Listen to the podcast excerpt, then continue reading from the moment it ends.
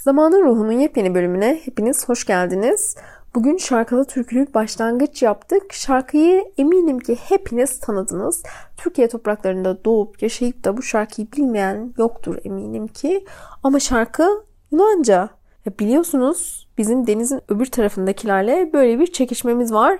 İşte burada dolma var, orada işte dolma ki var, işte cacık var, caciki var. En sonunda bu şarkıyı bile mi aldınız diyecek olursanız bu işin uzun bir hikayesi var.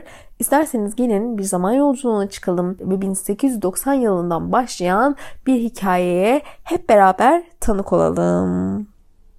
Şimdi hani Recep İvedik filmlerinin bir tanesinde bu Yunanlılarla Recep İvedik bir kavga eder ve orada şöyle der Recep İvedik. Karşı kıyıdan bakmışlar bizim masanın üstündeki yemekleri görmüşler ama tam da görememişler. İşte dolmaya dolma ki caca cacı ki kadayıfe kadayıfi falan deyip bizim bütün yemeklere sahip çıkmışlar. Gerçekten böyle midir? Ya da başka şeyler mi olmuştur? Aslında biz o günlere baktığımızda bir şey unutuyoruz. Her ne kadar Yunan isyanıyla Yunanistan bizden ayrılmış olsa da Osmanlı İmparatorluğu önemli şehirleri elinde tutmaktaydı ve imparatorluğun içinde müthiş bir akış vardı. Yani halk o kadar mobil ki buradan oraya göç ediyor, oradan buraya göç ediyor. Yahudiler Selanik'e yerleşiyor, işte Kapadokyalılar Atina'ya yerleşiyor vesaire vesaire derken iki halkın arasında müthiş bir akış var. Bu da neye sebep oluyor? Aslında şarkıların, yemeklerin vesaire yer değiştirmesine sebep oluyor. Daha doğrusu iki tarafta da söylenmesine sebep oluyor. Şimdi işte ben size bunun hikayesini anlatacağım aslında. Kahramanımız Rosa Aşkenazi. Bu şarkıyı söyleyen kişi o. Ve bununla beraber aslında bizim Türkçesini bildiğimiz bir sürü şarkıyı da Yunanca'ya kazandıran kişi de yine o. Ama kendisi bir Rum değil ya da Yunan değil. Kendisi bir Yahudi, bir Seferat Yahudisi. İstanbul'da ailesiyle oturan babasının halı tüccarlığı yaptığını bildiğimiz bir seferat Yahudisi. Aslında kendisinin orijinal ismi Sara Aşkenazi fakat Yunanistan'da bu ismi değişecek. Dediğim gibi önce Selanik'e taşınacaklar. Selanik Yahudi nüfusun çok yoğun olduğu bir şehir ve orada bir evde yatılı olarak hizmetçilik yapmaya başlayacaklar. Sara'nın sesi çok güzel ve artistliğe de çok meraklı.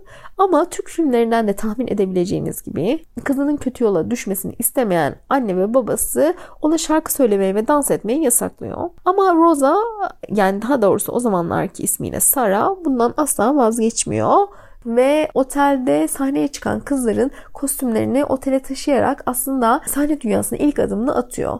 Sonra bir gece onların evine misafir gelen birileri onun şarkı söylediğini duyunca sesini çok beğeniyorlar ve kendi tavernalarında sahneye çıkmasını istiyorlar.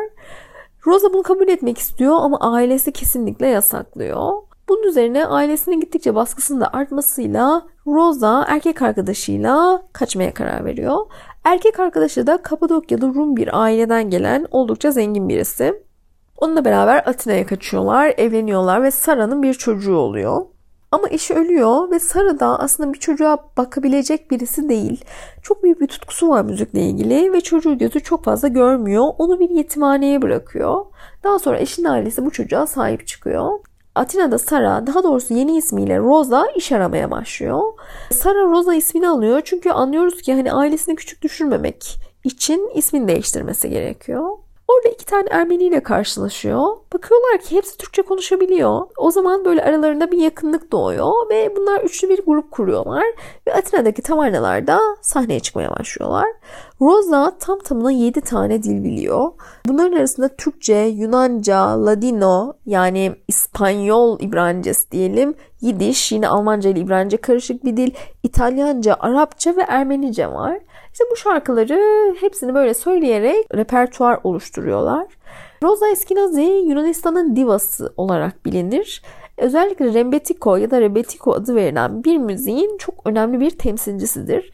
Rebetiko da şöyle bir şeydir. Aslında böyle hayata çok tutunamayan, daha böyle halkın alt tabakalarından gelen, biraz suça bulaşmış, biraz böyle kafası güzel insanların hafif böyle toplumsal normlara, kurallara aykırı, biraz suç unsurları içeren bir müzik tarzı özellikle böyle İzmir'de çok meşhur olmuş. Sonra işte mübadeleyle ya da daha öncesinde Yunanistan'a giden Anadolu Rumlar sayesinde de Yunanistan'da bayağı bir böyle meşhur olan sevilen bir müzik tarzına dönüşüyor.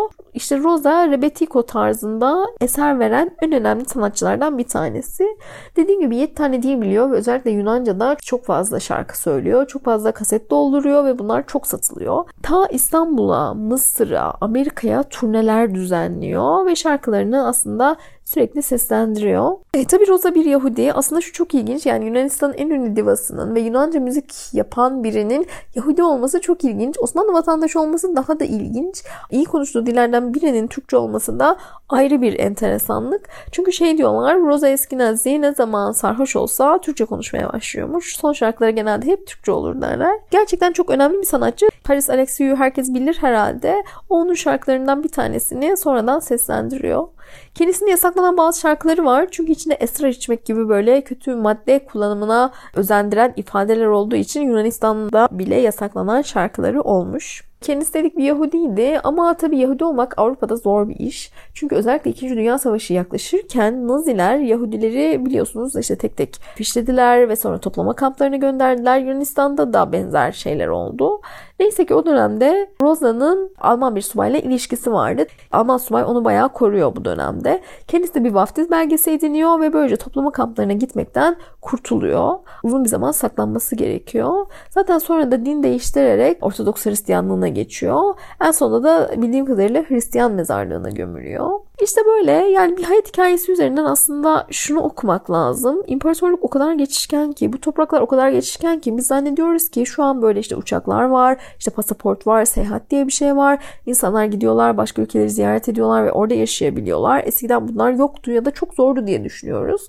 Halbuki insanlar o dönemde de buradan kalkıyorlar, buranın kültürünü oraya taşıyorlar, orada iş kuruyorlar, ailelerini taşıyorlar ve müthiş bir aslında kültürel ekosistem var. Her şey birbirine akıyor. Buradaki müzik orada popüler oluyor. Buradaki yemek artık orada yapılmaya başlıyor. Türkçe o topraklarda duyuluyor. Sonra tekrar bu insanlar buraya turneye geliyor vesaire derken aslında kültür yaşayan bir şey olarak imparatorluğun eski topraklarında dahi varlığını sürdürüyor. Şimdi size başka bir Rosa Eskenazi şarkısıyla veda edeceğim. Bu şarkıyı da çok iyi tanıyacağınıza eminim. Beni dinlediğiniz için çok teşekkür ederim. Yeni bölümde görüşmek üzere.